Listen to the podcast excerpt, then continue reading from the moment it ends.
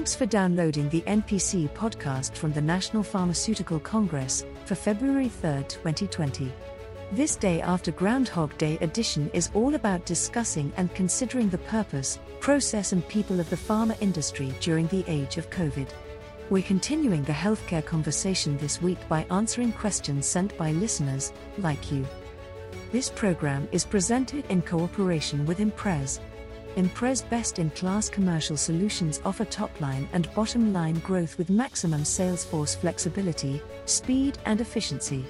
Learn more about their next generation commercial model at www.imprez.com. On today's podcast, our guest is Jim Shea, General Manager of the Council for Continuing Pharmaceutical Education in Montreal. Coming to you today from somewhere between Etobicoke, Ontario, and Fredericton is your host for the NPC podcast. Peter Brenders, CEO of the New Brunswick Health Research Foundation. But first, here's Mitch Shannon of Chronicle Companies.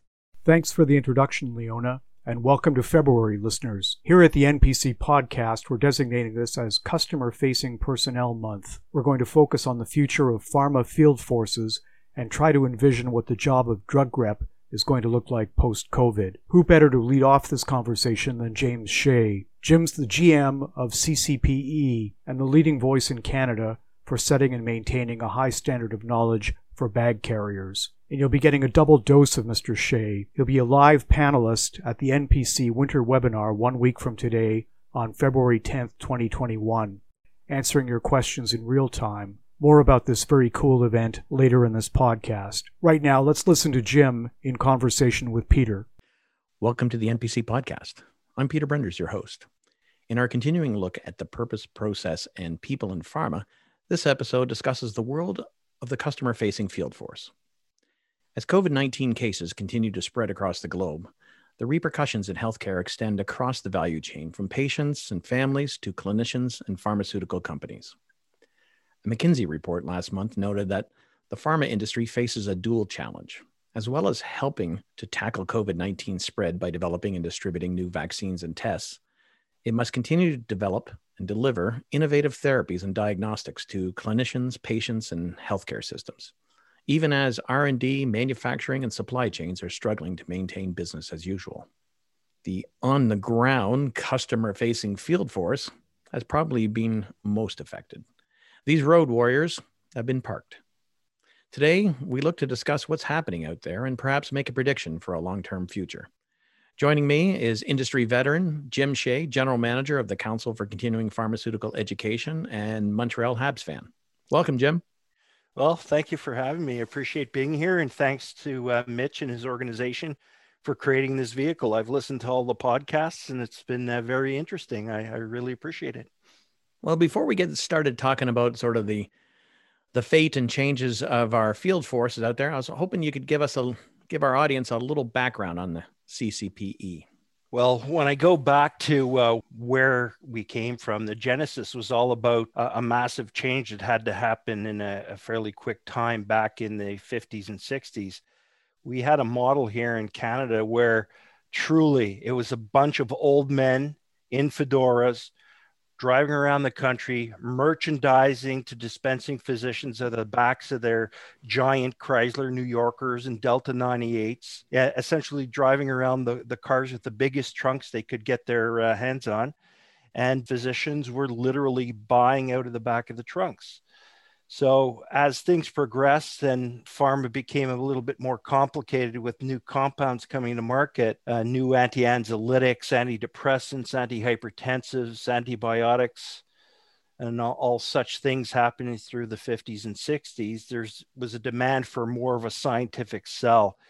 It couldn't just be a guy's taking orders anymore there had to be a discussion about what the benefits and the scientific background of these products was. So the Pharma Association of the day, that was the Pharmaceutical Manufacturers Association of Canada, PMAC at the time, so IMC now, thought about the value proposition of the industry and uh, decided to create what us old timers will remember as APMR, which is now CCPE, as a separate not for profit basically with a mandate to educate reps to a higher scientific standard and uh, something that was higher than what was expected by the stakeholders at the time. And this was really all to provide better value at the rep physician interface, uh, drive better patient outcomes, and thereby increase the image of the pharma industry. And, you know, it, it actually worked through the 80s, up until the end of the 80s and early 90s, certainly,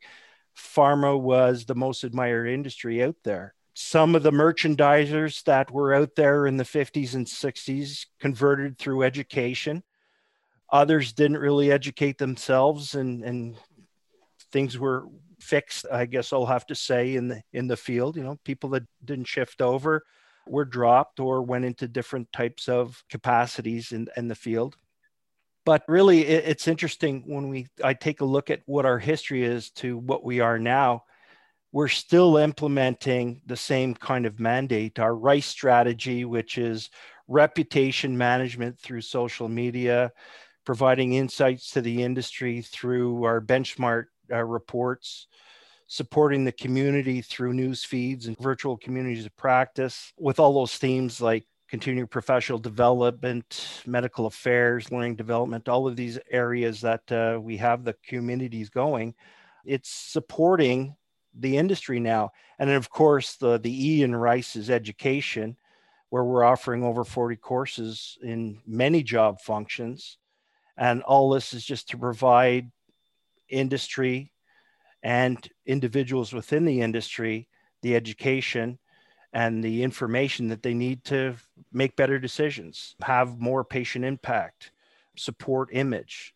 So it's we're still doing the same thing a long time later. So long story, but uh, it's kind of interesting.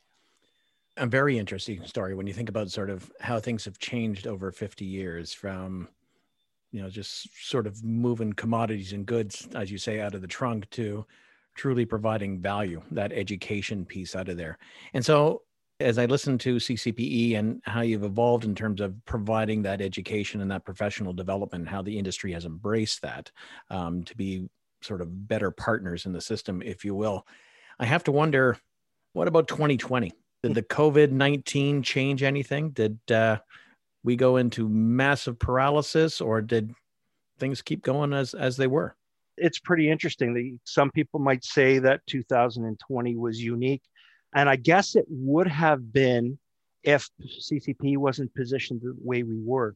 Strategically and tactically we decided a long time ago to continue to be an organization that was providing paper-based education self-driven stuff that you know we delivered to your house and you either read a paragraph of it or you powered through like in the good old days and you did chapter upon chapter without getting up from your desk so when things changed ccp really didn't have to change uh, we were able to continue our mandate and we weren't looking at scrambling for you know implementing new technology or set up live training or any of those things uh, the most high tech thing that we do really is provide webinars, and those are standard. So things really didn't change too much. Uh, what I did see happening though was that people were coming to us, and many of them only know us through their accreditation course. And for those who you know, are having a panic attack just thinking about that,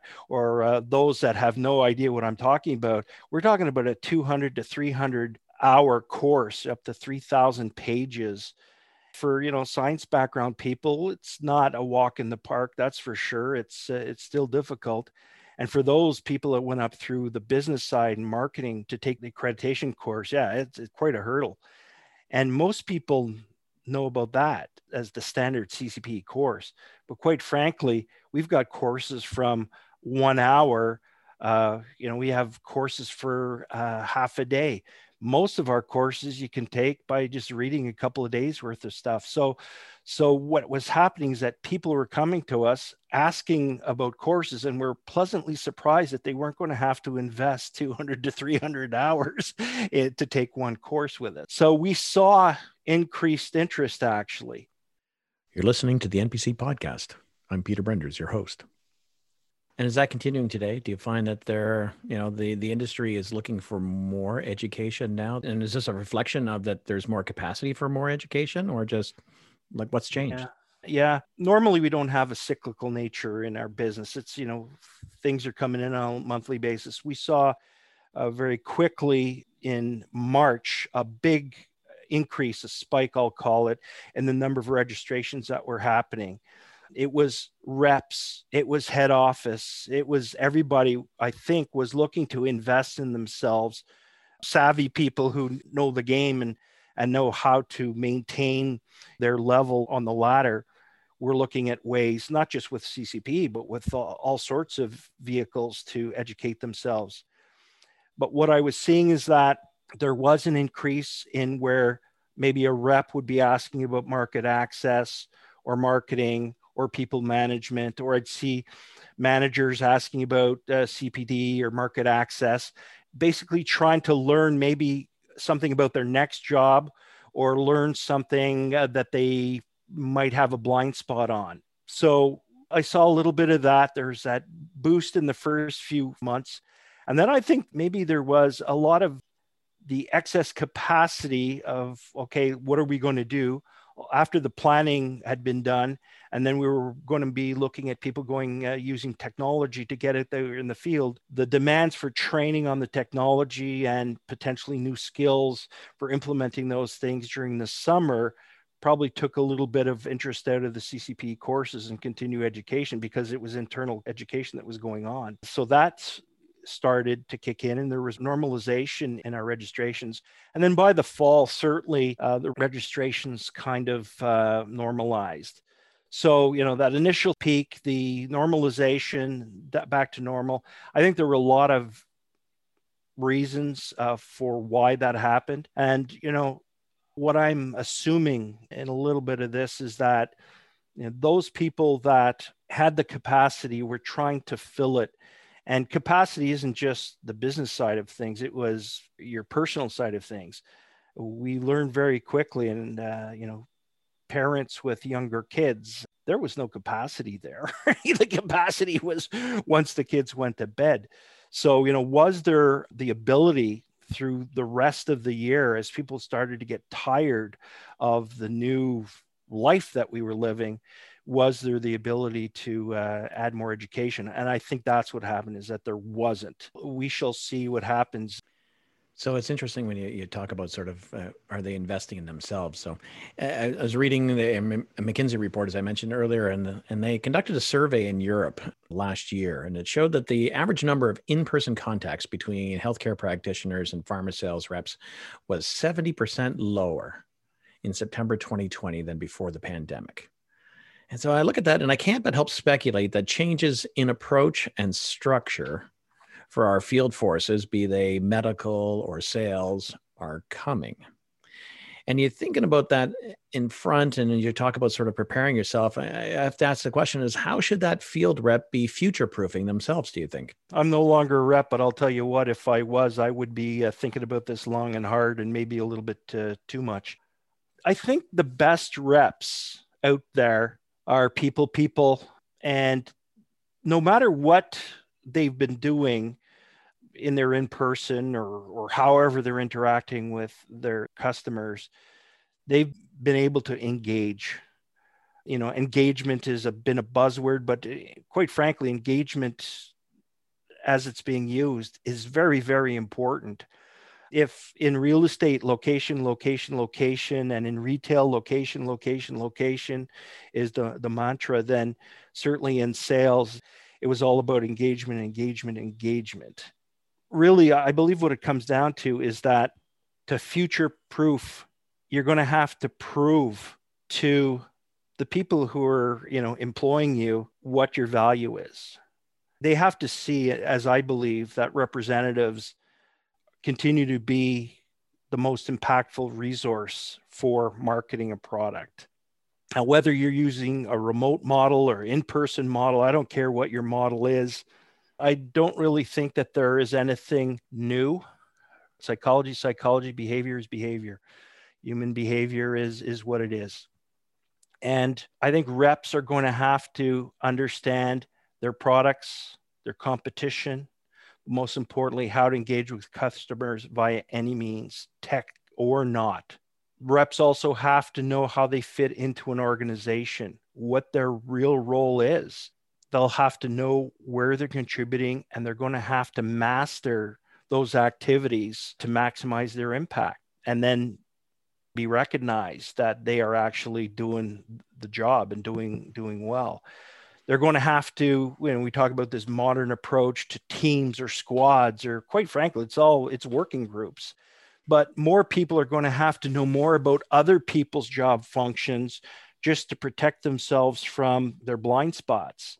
You're going to have to instead of having a venn diagram where there was you know five people working on a project and everybody's circle uh, intersected with everybody's a little bit you're going to have to have those circles uh, intersecting with each other's a lot more just so that you're able to provide impact and be a, a, great resource for the problem solving that you're doing on your daily basis. But really, what it's going to come down to is the ability to engage, whether it's with a customer, whether it's with that teammate, the other people that are problem solving on a project, or, or with management. It's not new you know, we'll go back to the famous 1970s. You know, our the old timers know about this, the Xerox selling system, which then, you know, uh, Neil Rackham making his million dollars translated that into spin selling.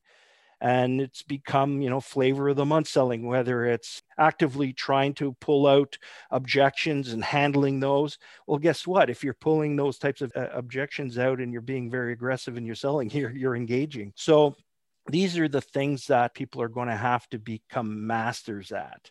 So it's not about whether you're good at lighting a Zoom uh, interaction or your sound is perfect. Um, all of that stuff is going to come if you're able to actually do the things that master salespeople have always done, and that's engage with the target, know what their needs are, maybe you'll have to help them understand what their needs are but it all just comes back to the good old sales processes and the whole uh, decision making psychology that, that we know about. So that to, to me that's it. All the rest is just the fluff and how we're going to do it. If we look to our telephone sales new we've been dealing with telephone sales since alexander bell you know made his transatlantic call. And that's all about the best people on a phone we're the best people at engaging with somebody. The tell in a situation like this, where you're either what I'm doing right now, actually, where I'm just telling a story uh, and not being able to use questioning technique and proper listening and the active listening and questioning and even improvisation skills. These are all the things that we're going to have to do. We're getting feedback from the field, and your McKinsey data there is those people that are actually in contact with their uh, customers may not even be, as we are led to believe, having visuals over a Zoom call. What I'm hearing from uh, sources is that, yeah, there's interaction going on, but physicians are not putting on their video. Uh, we don't even know if physicians are listening. Quite frankly, they could be doing their paperwork. It's the way it was for me. if I didn't have a good interactive call with a physician, you know, and I was just telling a story. Guess what? The physician was doing the last chart. So these are the things that the master salespeople already know about. They've either born with it or learned it and they implement it all the time.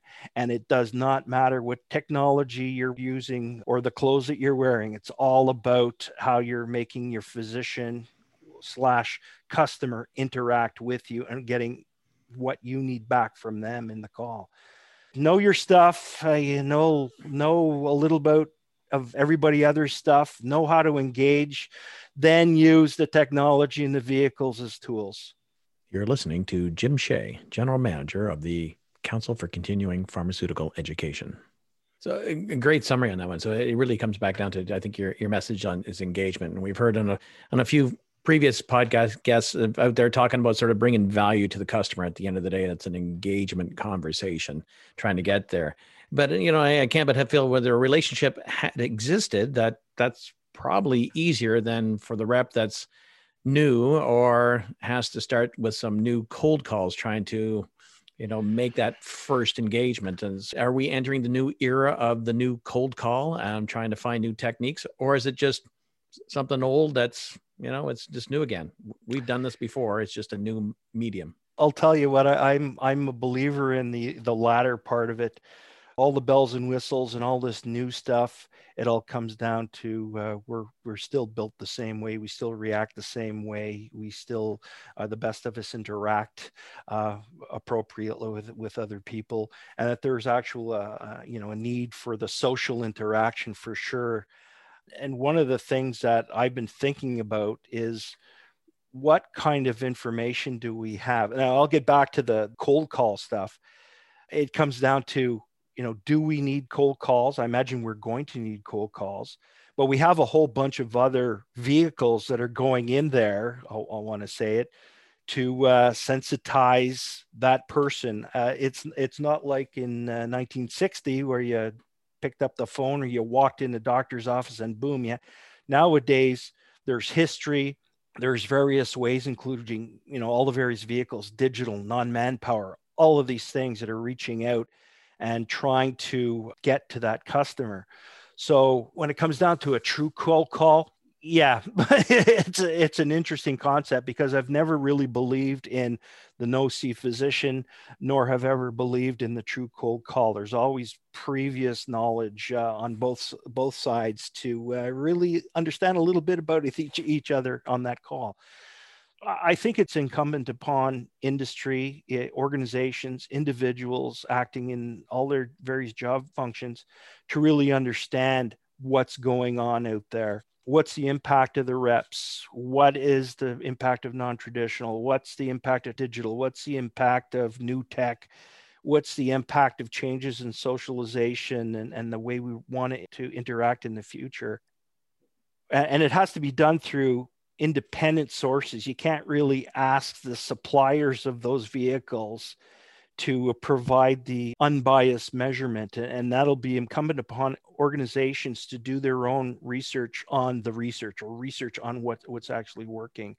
And I have no doubt that once we honestly step back and take a look at what the rep offers, we're going to say, you know, we got to be investing in the representatives, allowing them to leverage the technology, allowing them to do those cold calls with the best possible information providing them with the training and the skills to interact with people appropriate and, and get into proper engaging discussions uh, not presentations but discussions with people. And it comes down to getting the truth. What is the truth out there? Uh, do we believe in the idea of uh, representatives putting in a minimal amount of work for maximum amount of output do we believe in understanding what reps really do during the day? Do we want our representatives to be out there from six o'clock in the morning to six o'clock at night every day of the week? Well, I'll tell you what, I don't. I wouldn't, and the and the docs don't. So if we're in a position where we really understand the behaviors of the representatives, we understand the impacts of the various media that we're using right now, and put it all together, it's not a matter of having to, to require an AI to figure it all out. We just have to sit down, look at the data, and make decisions about where we want to invest. Do we want to compete with the Royal Bank, Chivas Regal, uh, Mercedes Benz, and other organizations that have done a masterful job of getting to our target audience? Do we want to compete with them, or are there other ways? We're in a very unique position where it is understood as a standard that there's going to be industry interaction with the customer. We call physically on physicians as a standard thing. Financial planning organizations, uh, wine and spirits, uh, you name it, they don't go to the doctor's office on a daily basis as an expectation and have discussions about products and patient outcomes and all of these things. And if we get to a situation where we're relying too much on some of these other vehicles inappropriately in, in the marketing mix, then I think we're going to give up an amazing position that we have, a unique position that we have. And maybe you asked me about 2020, uh, what's uniquely happening. I hope very strongly that 2020 is not where we have uniquely given up our position to be able to interact with our customers like we have historically. So that's my biggest fear right now. On that note, we're going to take away sort of some key messages I've heard from Jim today is engagement to bring value is key. Continuous learning is a must. And if COVID has brought anything, perhaps it's brought that opportunity for us to be stronger and to take that opportunity to do that continuous learning. You've been listening to Jim Shea, General Manager of CCPE, on the NPC podcast. Thank you for listening. Thanks to Jim and Peter for those insights. If you have follow up questions for Jim, send them through Twitter direct message to 2021NPC. That's our Twitter alias, 2021NPC. Or leave a message on our comment line anytime 24 7 at 647 873 6995. And here's one more option. Just show up next week at the National Pharma Congress Winter Webinar. Paul Petrelli of Jazz Pharmaceuticals, Carol Stiff of Santen Canada, and Jim will be available live Wednesday, February 10th at 11 a.m. Eastern Time to take your questions. The moderator is Peter Brenders. So listeners, sign up today for free at pharmacongress.info and we'll see you again on February 10th. Past episodes of the NPC podcast are on Google Podcasts, Apple iTunes, YouTube, Stitcher, Spotify, and wherever you get your podcasts. You can subscribe at pharmacongress.info. This winter series of the NPC podcast was presented in cooperation with Imprez, Canada's next generation commercial partner. Learn more at www.imprez.com. In Toronto, I'm Mitch Shannon of Chronicle Companies. Your announcer was Leona Droidakova. Jeremy Visser is the producer. The musical theme from the NPC podcast is performed by the NPC Philharmonic under the direction of Maestro Seiji Millbrook. Have a good week and stay safe. We'll see you next Wednesday at the NPC Winter Webinar.